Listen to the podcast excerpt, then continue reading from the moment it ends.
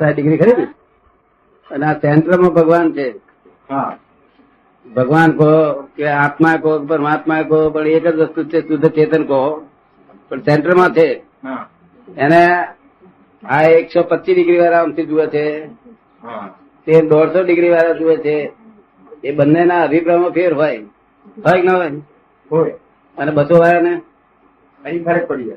એને ફેર હોય નહીં? પણ હું એને કહું સવાસો વાળાને કે તું બસો પર જાય અને બસો વાળા કહું તું સવાસો પર જાય તો? સવાસો વાળા બસો વાળાને જે મતભેદ છે તે એમને બસો વાળાને એમ કહું તું સવાસો ઉપર જા અને સવાસો વાળાને કહું તમે બસો પર જાઓ તો? પછી એમ સમજે કે એનું આ તો વાત જુદી અહીં બેઠા જુદું દેખાય છે ત્યાં જુદું દેખાય છે. વસ્તુ તેની તે જ છે. જો એટલે આ જગત આખું થ્રી હંડ્રેડ સિક્સટી ડિગ્રીઝમાં છે. શું છે? એ આપને સમજાયું ને? હા. એટલે સેન્ટરમાં આવે પછી એને મતભેદ ના રહે કોઈની સાથે. દરેક ડિગ્રી વાળા જોડે એટલે હું સેન્ટરમાં આવી અને પાછો પડ્યો છું. અને ત્રણસો છપ્પન આવીને ઊભો રહ્યો છું. ચાર ડિગ્રી ઓછી છે. પણ સેન્ટરમાં આવી આવી ગયો એટલે મને મતભેદ પડે. નહીં કોઈની સાથે. એ મને એમ કે તમે ચોર છો તોય પણ હું કહું કે ના તારું કરેક્ટ યુ આર કરેક્ટ જો? કોઈ દ્રષ્ટિ છે તારી? એની પોતાની કોઈ દ્રષ્ટિથી બોલી રહ્યો છે. અને પછી પૂછ્યું તને તું આધારથી કહું છું. કારણ કે તમારા કોર્ટની પાસે લખ્યું છે કે દાદા ચોર છે. હા, પૂછું એને દ્રષ્ટિ છે ને મિત્ર? કોઈની દ્રષ્ટિ ખોટી હોય ને જેવું દેખાય એવું બોલે અહીંથી આ રોડ ઉપર છે હોય અને ત્યાં આગળ ઘોડું ઉભું રાખ્યું હોય તેના હેરીને દેખાડીએ તે કોઈ માણસ બળદ જેવું લાગે છે. કોઈ માણસ ગધેડું લાગે છે. કોઈ માણસ કે ઘોડું લાગે છે કોઈ માણસ કે ગાય લાગે છે. કારણ કે છેટે જ જોઈએ એટલે દરેકની દ્રષ્ટિ લોંગ સાઈડ હોય નહીં ને. હોય ખરી લોંગ સાઈડ નહીં. એટલે ફેરફાર થયા વ્યૂ પોઈન્ટ બધા ફેરફાર થયા ને? જો એટલે આપણે એનો ઝઘડો કરીએ કે મારા ઘોડા તું આમ બળદ કેમ કે? તો આપણી ભૂલ છે એને દેખાતું જ નથી પછી આપણી પોલીસ ને? આપડે આપણે સમજમાં આવ્યું ને? થ્રી હંડ્રેડ સિક્સટી ડિગ્રી સમજમાં આવ્યું તમને? હા સમજ્યો. આવી રીતે જગત છે જ જગત જ છે જ આવી રીતે.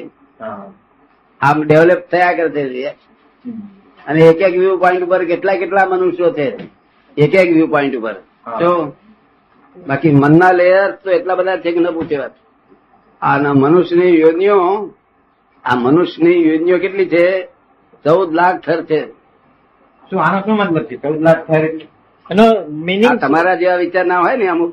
હા. એ એ થર જુદો અને તમારાથી તમારી જોડે મળતા આવતા એ વિચાર ના જુદા. એ થર જુદો. એટલે એમ કઈ ચૌદ લાખ વિચાર છે એમ કઈ હા હા ચૌદ લાખ ટાઈપ ના માણસો વિચારના ટાઈપ હા તે ચૌદ લાખ વિચાર ના માણસો. લેર થર બધા. એ થર બધા પણ એ પ્રકારના બધા થર? ને? હવે એમાં માણસ રીતે એક એક મત થાય થાય કઈ રીતે? ના થાય. એ તો જયારે સેન્ટરમાં આવે ત્યારે બધું સરખું થઈ જાય. નહીં તો પોતાને જોર કે તે પહેલા જ છે તેને ગુસ્સો આવે. શું થઈ જાય? હવે એમાં એનો દોષ નથી વિચાર એને જેવું દેખાય છે એવું બોલે છે. એમાં એનો શું ગુનો છે? કેમ લાગે છે આપણને ઠીક. આના માટે મેં લખેલું છે કે આ ચૌદ લાખ માણસો માંથી પચાસ હજાર માણસો આ વાત સમજી શકે છે. પચાસ પચાસ હજાર- માણસો અધિકારી છે. હા સાંભળવાની વાત સાંભળવા માટેના. હા હા. તો બીજા બધા તો કામ આ વાત ને સાંભળવાના કામના પચાસ હજાર થર્ડ ના છે માણસો તેટલા જ સાંભળવા લાયક છે? બીજા સાંભળવાને લાયક ટોપ લેયર બીજાને સમજ જ નહીં પડે આ વાતમાંથી. ઉડતું આ વાત આવ ખોટી છે એમ કે છે. તેઓ આ સમજ પડે છે ને કારણ કે એમની ડિગ્રી બહુ એટલી બધી લો છે. આપણા મતભેદ આમ ચોખ્ખો નહીં દેખાતો. હિન્દુસ્તાન એકલું જ છે તે પુનર્જન્મ માને છે. અને ફોરેન બધા જ દેશો પુનર્જન્મ માનતા નથી. તે અહીં ઔરંગાબાદ એરોડ્રોમ પર છે તે એક મળ્યા હતા ફ્રેન્ચ સાયન્ટિસ્ટ હા ફ્રેન્ચ સાયન્ટિસ્ટ માઇક્રોબાયોલોજી બાયોલોજી તે પાંસઠ વર્ષની ઉંમરના હતા. તો પછી મને કહે છે કે મારે આ જાણવું છે કે આ પુનર્જન્મ શું છે. શું? કેમ તમને જાણીને શું કરશો કહ્યું? ત્યાં કે આખું જગત માનતું નથી. એ ફક્ત સાઠ સાઠ કરોડ માણસો જ માને છે. માટે આ વોટિંગ લેતા છે તે તમે ખોટા છો એવું લાગે છે. વોટિંગ લેતો મેજોરિટી એમની છે ના માનવા વાળાઓની. વોટિંગ લેતા શું થાય? મેજોરિટી એ લોકો થઈ જાય. મેજોરિટી એમની થાય ને? હા. એટલે પુનર્જન્મ નથી જ એવો એ સાચું ઠરે ને. છતાં એને બહુ એ માણસે બહુ વિચાર કર્યો કે હોત તમારે ક્રાઇસ્ટ કે નહીં. તો પણ છતાં એના મનમાં વિચાર આવ્યો કે ના હિન્દુસ્તાનના લોક છે કઈ કંઈક તપાસ કરવી જોઈએ આપણે. એમને એમ ઠોકી બેસાડવું નહીં જોઈએ. એટલે પોતે તપાસ કરવા આવ્યા હતા બધે તપાસ કરી અને છેલ્લા હરકું અહીંયા આગળ હીરોની ગુફા ને એ બધું આવેલા. તો પાંસઠ વર્ષની ઉંમર લેડી એની હતી જોડે. તો પછી મેં એને કહ્યું મેં કહું મને કે પુનર્જન્મ છે. તમે કેમ તમે તપાસ કરો છો? કે મેં બધે તપાસ કરી હિન્દુસ્તાન બધા આ પાડે છે. પણ પુનર્જન્મ છે જ નથી બોલતા કે. ડિસાઇડેડ નથી હા. બધા આ પાડે છે. સોલ્યુશન એ આપે છે. એ સોલ્યુશન કેવું આપે છે? કે એક માણસ તો આઠ આઠ વાગે જન્મ થાય છે તે ગરીબ નતો થાય છે અને એક રાજા નતો જન્મ થાય છે. એવું સોલ્યુશન આપે છે. એક જન્મતા જ મરી જાય છે. એની માં એની મધર એક છોકરો જન્મે છે એની મધર મરી જાય છે. એક છોકરો જન્મે છે તે પોતે મરી જાય છે મધર જીતી રહે છે. એક છોકરો અહીંયા આગળ બંગલામાં છે તે બહુ ઉછેરથી એ સારો ઉછેરથી રાખે છે. છતાં એ મરી જાય છે જંગલમાં મૂકી આવે છે તે જીવતો રહે છે. આપણા લોકોએ આવા દાખલા આપેલા. કર્મની થિયરીના બધા સંતોએ. પણ એ એ જવાબ શું આપતા હતા એ તમને કહું? એ તો ભગવાનની મરજી જ હતી કે એને આવી રીતે જ માર્ગો કરવો એટલે પછી બધો જવાબ કઈ કામ લાગે? તમને કેમ લાગે? સમજાયું તમે હા. હું શું કહેવા માંગુ છું? શું કહેવા બધાનો જવાબ એમ આવ્યો. હે? કીધું ભગવાનની મરજી છે કરીને હા ભગવાનની મરજી અને આ- અને આ ગયા જન્મ કરીને એટલે આપો આને આમ કરવું આપવું અને આમ કરવું. આને જંગલમાં જીવાડવો અને મારી નાખવો. એ બધી ભગવાનની મરજી હતી. એટલે આપણે બધા લોકો પછી એને આપણા લોકો સમજી જાય આમાં કર્મની થિયરી સમજે એટલે. કર્મની થિયરી સાથી માને છે કે પુનર્જન્મ માને છે. એટલે આત્મા નિરંતર માને છે આપને. પણ નિરંતર માનીએ છીએ આત્મા તેથી પુનર્જન્મ કહે છે ને. એને નિરંતર માનતા નથી. એ તો જે તે હું જ છું અને મને ક્રિએટ કર્યો છે અને હું મરી જઉં ત્યારે એની પાસે તમે સમજ પડે એટલે મને કહે છે કોઈ સાયન્ટિફિક રીતે તમે સમજાવી શકશો કે આત્મા છે જ કહ્યું પુનર્જન્મ છે જ. કે આ બધા આ રીતે કર્યું તે રીતે હું એક્સેપ્ટ કરવા ત્યારે હું તમને સાયન્ટિફિક રીતે સમજાવી કે હું તમારી ચાર વર્ષ રહું કે પાંચ વર્ષ મેં પાંચ પાંચ વર્ષ ના થયા પાંચ પછી શું ઠીકણું? એટલે પછી આ બધા ઊભા રહ્યા હતા. અને ફોટોગ્રાફી લઈ ગયો એના એના એના એના કેમેરામાં આપણા માણસ ને છે કે મને કે દાદા એની પર હાથ મૂકાયો એની પર હાથ મૂકાયો એની પર હાથ મૂકાયો અને પછી એના કેમેરા બીજા આપણા માણસે ફોટો ખેંચી લીધો. એના કેમેરાની અંદર.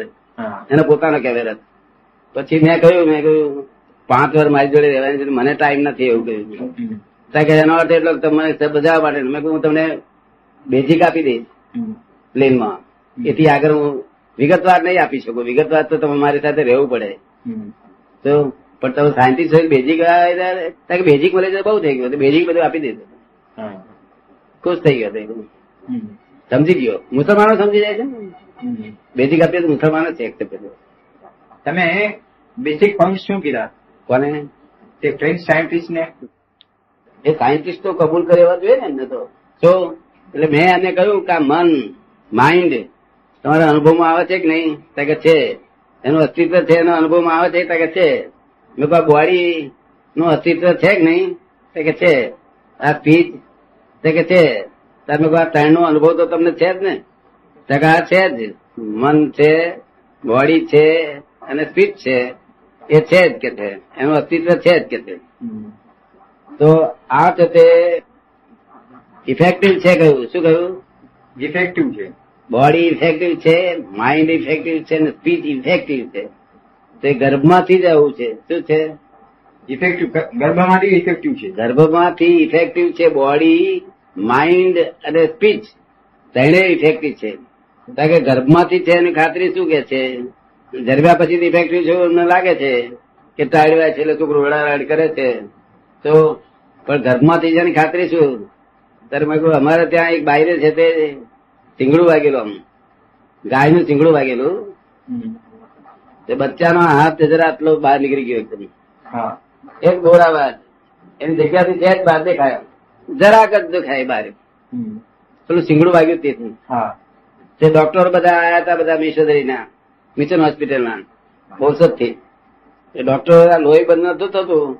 એટલે એમને ગમે તે પટ્ટી મારી દીધી એક જાતની. કે લોહી બંધ થઈ જાય પણ આ છોકરાની આંગળી કેમ કરી અંદર આવે? એ અંદર જાય એવું આભારી પાસે કોઈ રસ્તો?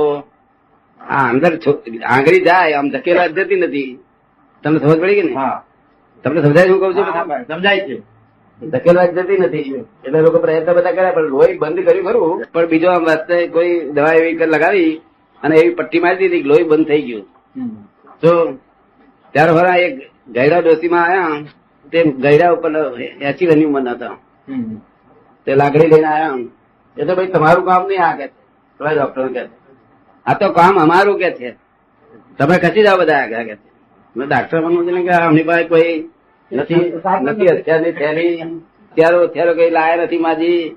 શું વાતો કરે છે કે જો હા અમારે થયું તે શું કરવાના છે કે માજી પેલા બધા બેસી રહ્યા હતા ડોક્ટર બધા.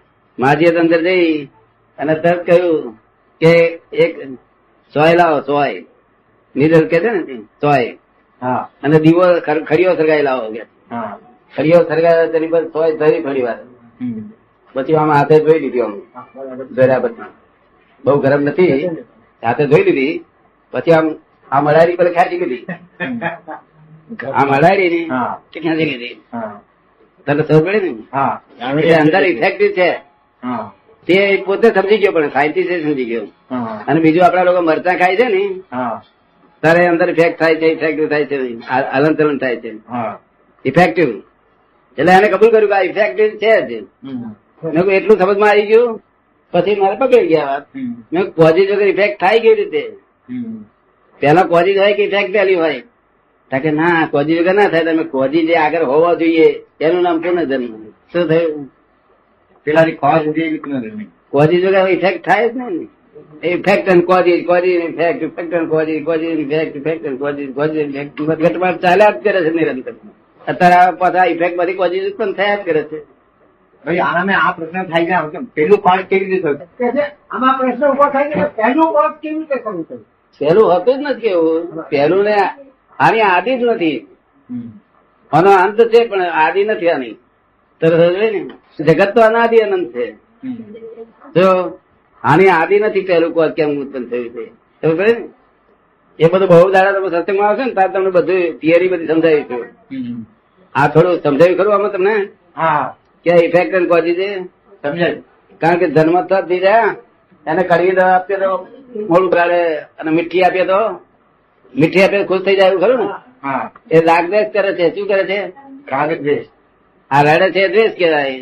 તાડવાય ને અને રડે એ દ્વેષ કહેવાય. અને ઓળાડી ખુશ થઈ જાય એ રાગ કહેવાય. તે રાગદ્વેષથી કોઝિજ બંધાય છે. ક્રોધ માનમાં લોભ એ રાગદ્વેષ કહેવાય છે. શું કે એ કોઝિજ છે. તે આખી જિંદગી બધા કોઝિજ છે. તે આવતો બહુ બધા ઇફેક્ટિવ થાય છે. એ કોઝિસ ઇફેક્ટિવ થાય છે. એને આપણા હિન્દુ સાહિત્યમાં કારણ શરીર કે છે એવું સાંભળેલું શબ્દ? આમાં વાંચ્યું. એ તમને સમજાયું કારણ શરીર? સ્થૂળ સૂક્ષ્મ ને કારણ ટળ શરીર છે. તે કારણ શરીર વચ્ચે આવતા બહુ સ્થૂળ થાય પાછું. તો એટલે પણ એને સમજાવી ગયું તારે.